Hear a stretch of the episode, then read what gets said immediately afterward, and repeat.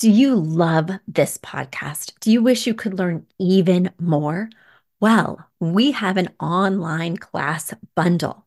Our online class bundle is comprised of 3 online classes: Beautifying Your Home for Less, Styling Your Home, and the Fundamentals of Feng Shui. Each one of those 3 classes is between 30 and 45 minutes long and chock filled with visuals and tips, things that will help you to style your own space or help out with other spaces. Additionally, with the pack of 3 classes, you get an autographed copy of my book, Affordable Interior Design. You get all of that for only $99. Once again, that's the 3 online classes as well as the book for only $99. You just go to affordableinteriordesign.com/classes. Once again, affordableinteriordesign.com/classes to buy your bundle today. And if one of those classes sounded intriguing, but maybe you already have my book or some of the other topics are not of interest, you can buy the classes individually at that site as well. Each class is $40. So head over to affordableinteriordesign.com/classes to get your bundle or your online class today.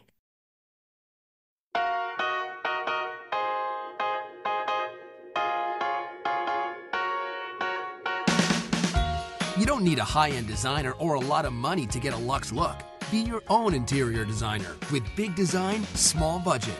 Here's your host, Betsy Helmuth. Once you have all your foundational pieces in place, how do you make your space look amazing? How do you get it ready for your house beautiful photo shoot? It's all about styling.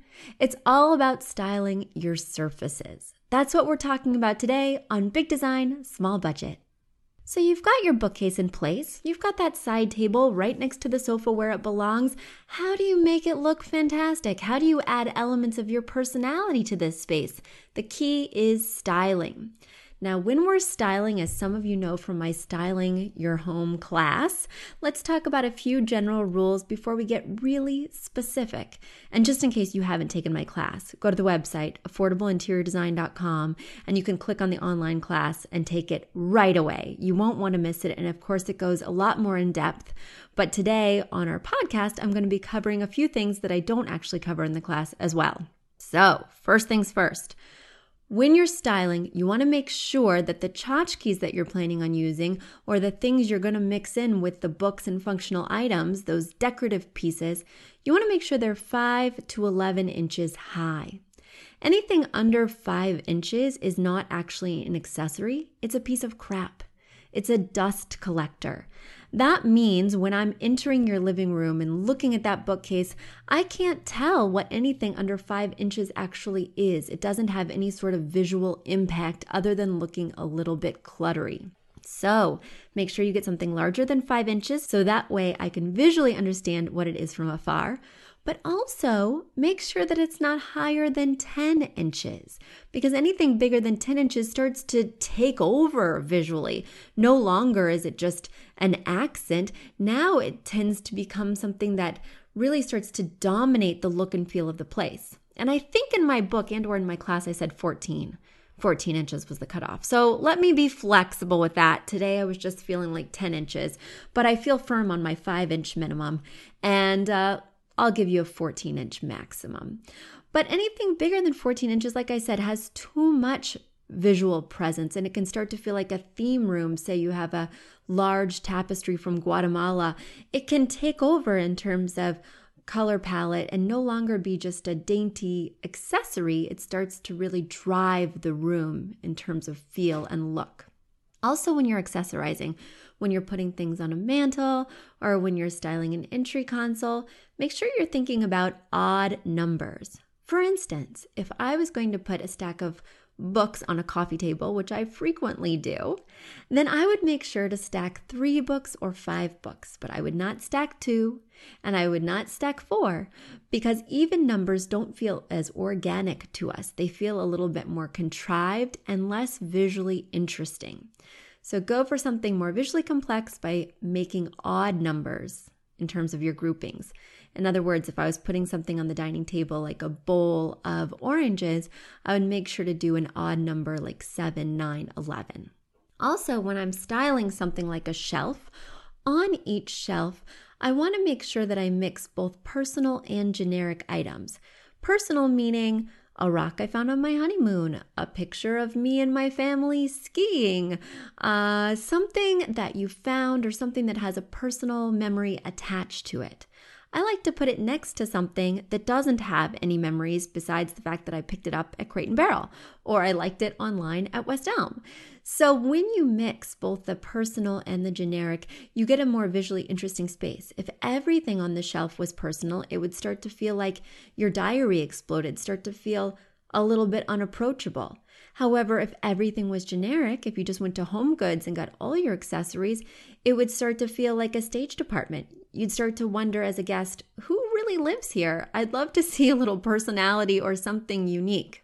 So it's that fun mix that offers conversation starters without paralyzing someone and making them feel like they're seeing too much of you when they walk in. All right, so now that we have those general basics down, let's get specific and talk about the bookcase. So with a bookcase, certainly it's meant to hold books, and I am a strong believer in practicality over style. First things first, the piece of furniture you bought has to serve its purpose. A bookcase needs to store your books. Secondly, it needs to look cute. So that is definitely something I'm always thinking about when I'm designing, practicality first. Now, if you have a ton of books, well, certainly you can just chock that bookcase full. But if you do have a ton of books, I want you to chock it full in a style-minded way. That means organizing your books by height, maybe putting some of them on a horizontal versus doing all of them vertical. That might mean organizing them by color, which I think is a little bit tricky to do. Many of my books aren't colorful. And so while you see in magazines this rainbow spread, it can be hard to recreate with books that we actually own. So if you do have a very wide collection of colorful spines, try the rainbow effect because I really do like it in pictures, but can't get it to work for myself. I'm missing a lot of those rainbow colors, and most of my books are just brown. Speaking of the spines, I don't like dust covers. So dust covers are the paper cover that's over your book that tend to get ratty if you're actually reading your book. So I remove them just because it creates a more classic, clean look, especially if they're raggedy. Even if they're not raggedy, I think seeing that kind of metallic name on the spine is just always a nicer look than seeing the paper. Now, my husband has a ton of books, and he's really adamant that he doesn't want to do it by size. Believe me, I tried. And he definitely does not want to organize them by color. He likes them by subject. So he has his comedy books, then he has his baseball books, then he has his comedy TV books versus comedy writing books. So he really needs them grouped for emotional stability and home happiness. So there we go. But for me, it's just too dense. And since there's no rhyme or reason to their visual structure, even if there is subject matter-wise, I think it's really important to mix in tchotchkes. So lucky for me, in addition to having lots of books, he also has lots of personal tchotchkes that remind him of fun things like bobbleheads and different sort of props he's collected from TV sets. And so I love mixing that in, even if it's not next to the books, because he has so many books that we can't even leave a space for some of those tchotchkes. I can't even insert a bookend without cramping his style. So what I do is I move the books to the back of the bookcase and style in front of the books. So I'll put that bobblehead in front of the sports books. I'll lay down that frame ticket stub that he has leaning on the front of the books. So that way I still get that visual mix while maximizing the book storage. Now, in a perfect world, I would be able to mix in tchotchkes and not have books go straight side to side. And that's when adorable bookends come in. And I do love adorable bookends. My favorite shops for bookends include Pottery Barn, West Elm, and CB2. Here is another design crush I have besides just bookends. I love bookcases that have cabinets at the bottom. It just breaks up all the open, exposed shelving and gives you a place to put the books that are less than cute, or maybe they're subjects that you don't necessarily want all your guests to see. Keep the Kama Sutra in the cabinet. You know what I'm saying? And now it's time for a quick commercial break. You've asked for it, and we have answered the call. For years, you've been saying, Betsy, you're talking about all these great design concepts, but we can't visualize them.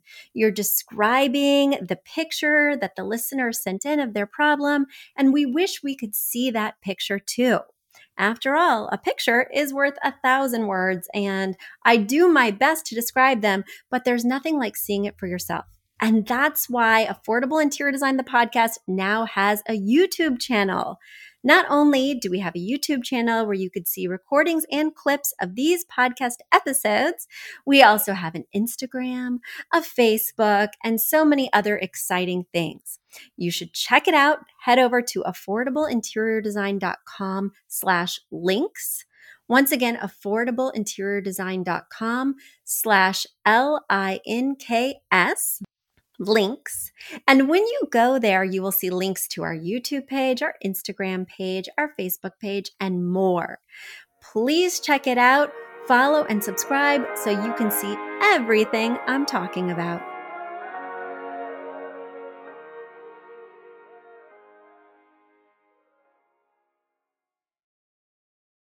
Anyway, I like the idea of the cabinet breaking up the shelving and housing things that are media related, like DVDs, which don't actually ever need to be on display, or games.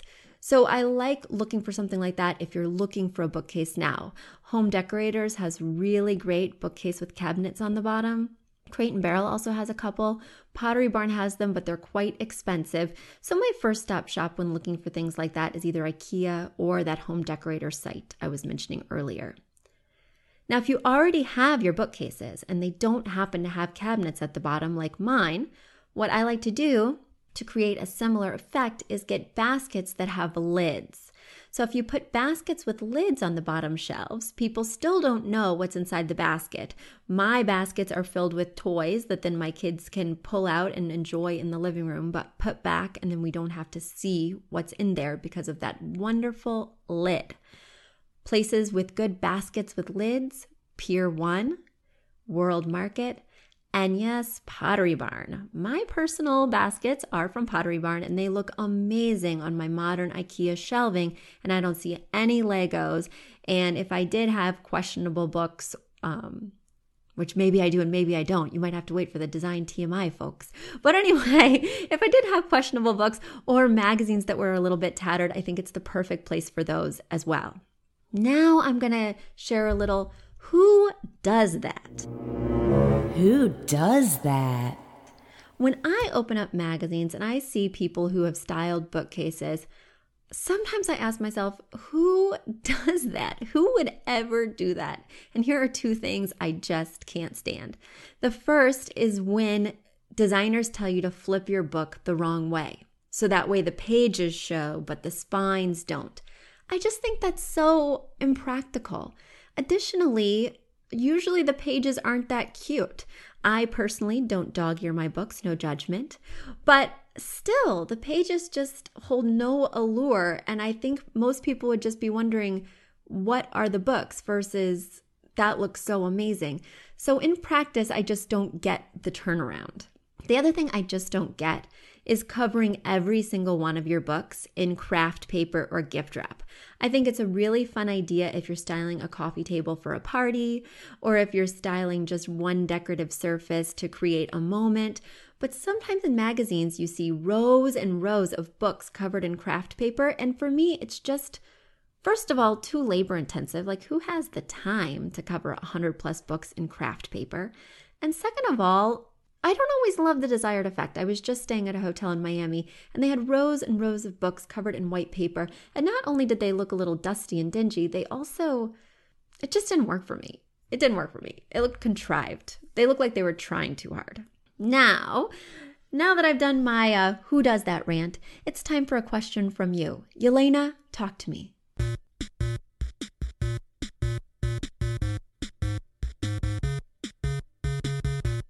Betsy, my question to you is, how do you style shelves, like bookshelves, countertops such as fireplace mantles, and even dressers? I just never know which vases to put, candles, pictures. Sometimes it looks too cluttered. Sometimes the colors don't match. I just want to know if there's one recipe for success.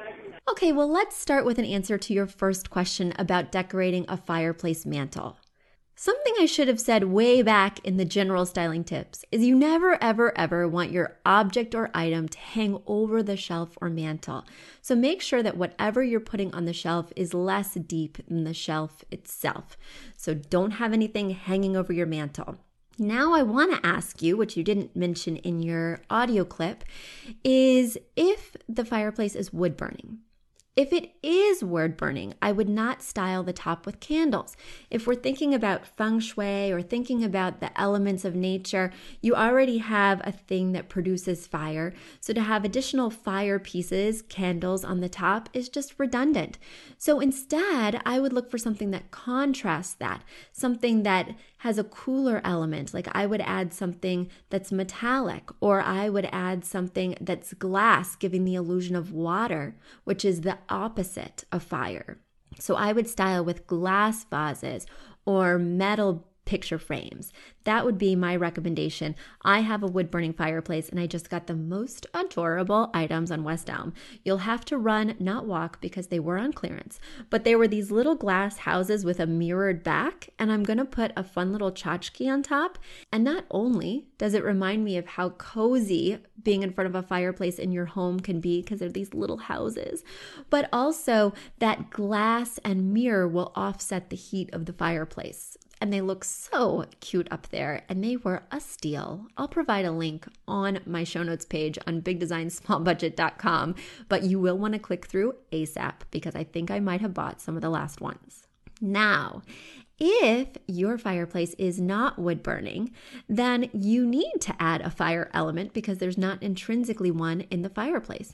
So then I highly recommend maybe getting a thin tray that you could buy at a lot of different places, and then styling that with maybe a set of pillar candles. I love the pillar candles at IKEA, and they are so affordable.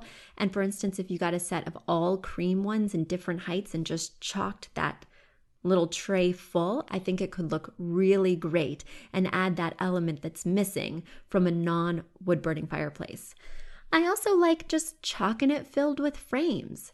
That's another really great thing to do that's just so classic. And since the focal point of a room is architecturally a fireplace, if you have one, it can really make sense to focus on looking at your family or friends or places you love. So I do like that classic look of just filling it full with something like that. If it's a small or shallow fireplace mantle, I tend to keep it really cohesive and do all the same thing. Like, this is the time to showcase a collection if you have one. Typically, I don't like the C word because it promotes clutter. Collections, clutter, there's a reason they start with the same letter. But in this case, it could be really fun to just group a whole bunch of things on there. I'm thinking of like orange vases. I don't know why I'm thinking of that. But if you just did a really big collection of, remember, an odd number of orange vases. I also think that that could be really impactful. And I had this amazing idea a while back. Did I share it with you? I don't know, but I think it's a really good idea. If you're having a housewarming party, instead of having people bring booze, which is always nice, but let's get a little more original, you can have somebody bring a piece of orange pottery. So that way you can add them to your collection and put them on your mantle, and it can remind you of your party, and everyone can feel like they contributed something to your decor. So you can say, in lieu of whatever, bring something orange. Anyway, I just think it's a fun way to add a different element to your party and to your home. So there we go. Now, you had also mentioned something about styling dressers. And remember earlier in the episode, practicality first, decoration second. So on top of dressers, I frequently recommend a jewelry box or a jewelry tree. And then if you wanted to put a tray on your dresser, you could style that tray sort of like you would a vanity table with favorite makeups or perfumes. And then if you hung a mirror above your dresser, it could really serve as a vanity table as long as it's a dresser that's not so high that you can't see your reflection in the mirror when you hang it there. So that is practicality. Another practical thing to put on a dresser is a lamp, because you know that I recommend that every room have at least 3 lamps. And in a bedroom, it can be hard to achieve that number because there's just not very many surfaces. You have 2 nightstands, there's 2 lamps, but where do you put the third? And my answer is usually a dresser. So that can be a really beautiful sculptural thing that lights up that you can add to your dresser. Just remember that if you're putting a lamp on top of your dresser, you want to make sure that it contrasts. In other words, if you have a dark wooden dresser, you might want to put a light ceramic colored lamp on top. So that way when you squint, it doesn't feel like it's the same material. In other words, I wouldn't put a dark brown lamp on top. It will just create that visual interest and help look like a sculpture or a beautiful accent while also giving you functionality. And of course you can put frames on there too, but you remember my rule. I don't love pictures of or anything made by people you don't want to make out with in your bedroom. So this is not the place for pictures of your children. This is not the place for photos from your family reunion or, gosh forbid, your high school reunion. Make sure that the photos are of pictures that are soothing, places that are calming for you, of you and your significant other, or just of a beautiful photograph, an image of something that's really moving but doesn't have people if you don't want to make out with them. Let me also say floating shelves. So floating shelves are shelves that hang on your wall that are just up there like a piece of art. And a lot of my clients become tragically addicted to floating shelves. They think they look cute in a book. They think they look cute in their hallway. So then they decide to do them in their guest room. And then they decide to do them in their bedroom. And then they decide to do them in their bathroom. And they just OD because they're affordable and they break the wall art up a little bit. But these are not really functional shelves. They are meant for display only. So I don't like it when people chock it full with a lot of books, because even if it can take it, it looks precarious. It looks too heavy, too full. And so it's not pleasing to the eye. So this is only really a place for decoration. I would not consider floating shelves to have much practicality at all. This is not where you put your favorite books for reading every night. This is not where you put keys and mail every day. It just visually is supposed to be decorative. So don't overpack it and don't use more than 1 set of 2 in your entire home because they can start to look a little contrived. Let's see what else. I think it's time. I think it's time for my design TMI. Design TMI. So you guys may know, I'm not sure if I've shared this before, but certainly my family knows. I'm a little bit messy. Is it an oxymoron to be a messy interior designer? I don't think so. The good thing about being messy is I really understand my clients' challenges, and stuff happens to me too. Like, I totally get how mail can pile up. I totally get how I'm never going to hang my coat up in a coat closet. I need a hook right there when I walk in. So there's no judgment, and I think it gives me a unique point of view. But I'm just going to share with you, I'm a little bit messy. And so one way that I prevent myself from being too cluttery is that I'm very intentional with the styling of my entry console. I have an entry console that has a tray on it for keys and mail, and I'm really specific about when the tray gets overfilled. In other words, when things are spilling out off the tray, you have to go through the mail, which for me is about every week and a half. But then on the other side of the console, I do not leave that area open because that will be an area that I will put magazines, mittens, handbags. That will start to become cluttery and will not be cute. So I intentionally put something decorative there to prevent myself from doing something naughty. And I do something chunky there. So next to that tray that's awfully functional and practical for me, I will do a grouping of chunky ceramic vases. That's what I currently have there now. or I will do large picture frames, something that's hard for me to scoot aside so that way I have no option. I cannot put my bottled water there. I cannot put my pens there. So I do something that takes up a lot of space, is hard to move, and is really cute. So that way it sets the stage when people walk in, ooh, that's so great. Little do they know that's preventing me from being a clutterbug. So hopefully that translates for you in some way, and hopefully that's helped in terms of styling your surfaces. If you have questions about your surfaces, feel free to write in. I love answering your design questions. Send me an audio file or send me an email to betsy@affordableinteriordesign.com. And of course, if you want to hear more episodes, I think we're on episode 46 by now. If you've missed the other 45, please go to bigdesignsmallbudget.com. You'll see show notes for all our previous episodes and listen to whichever ones strike your fancy. And if this podcast is striking your fancy, I would love for you to rate and review us on iTunes. Those reviews keep us going strong. So be sure to spread the love, tell your friends, and write a review on iTunes for us.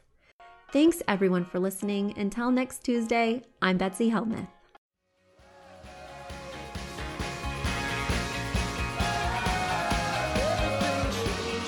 Are you a fan of this podcast? Do you wish there was even more juicy content for you to sink your ears into? Well, there is. You can become a premium member of this podcast for $5.99 a month and get full access to an archive of over 50 bonus episodes. Additionally, we release a bonus episode every single month. That's a ton of extra content, including my personal interior design diaries, extra tips, my talking about trends, and so much more. Additionally, you'll be keeping us on the airwaves each and every week because your premium membership money goes directly back to making this podcast amazing. Check us out at affordableinteriordesign.com. Click on podcast to learn more and to become a premium member today.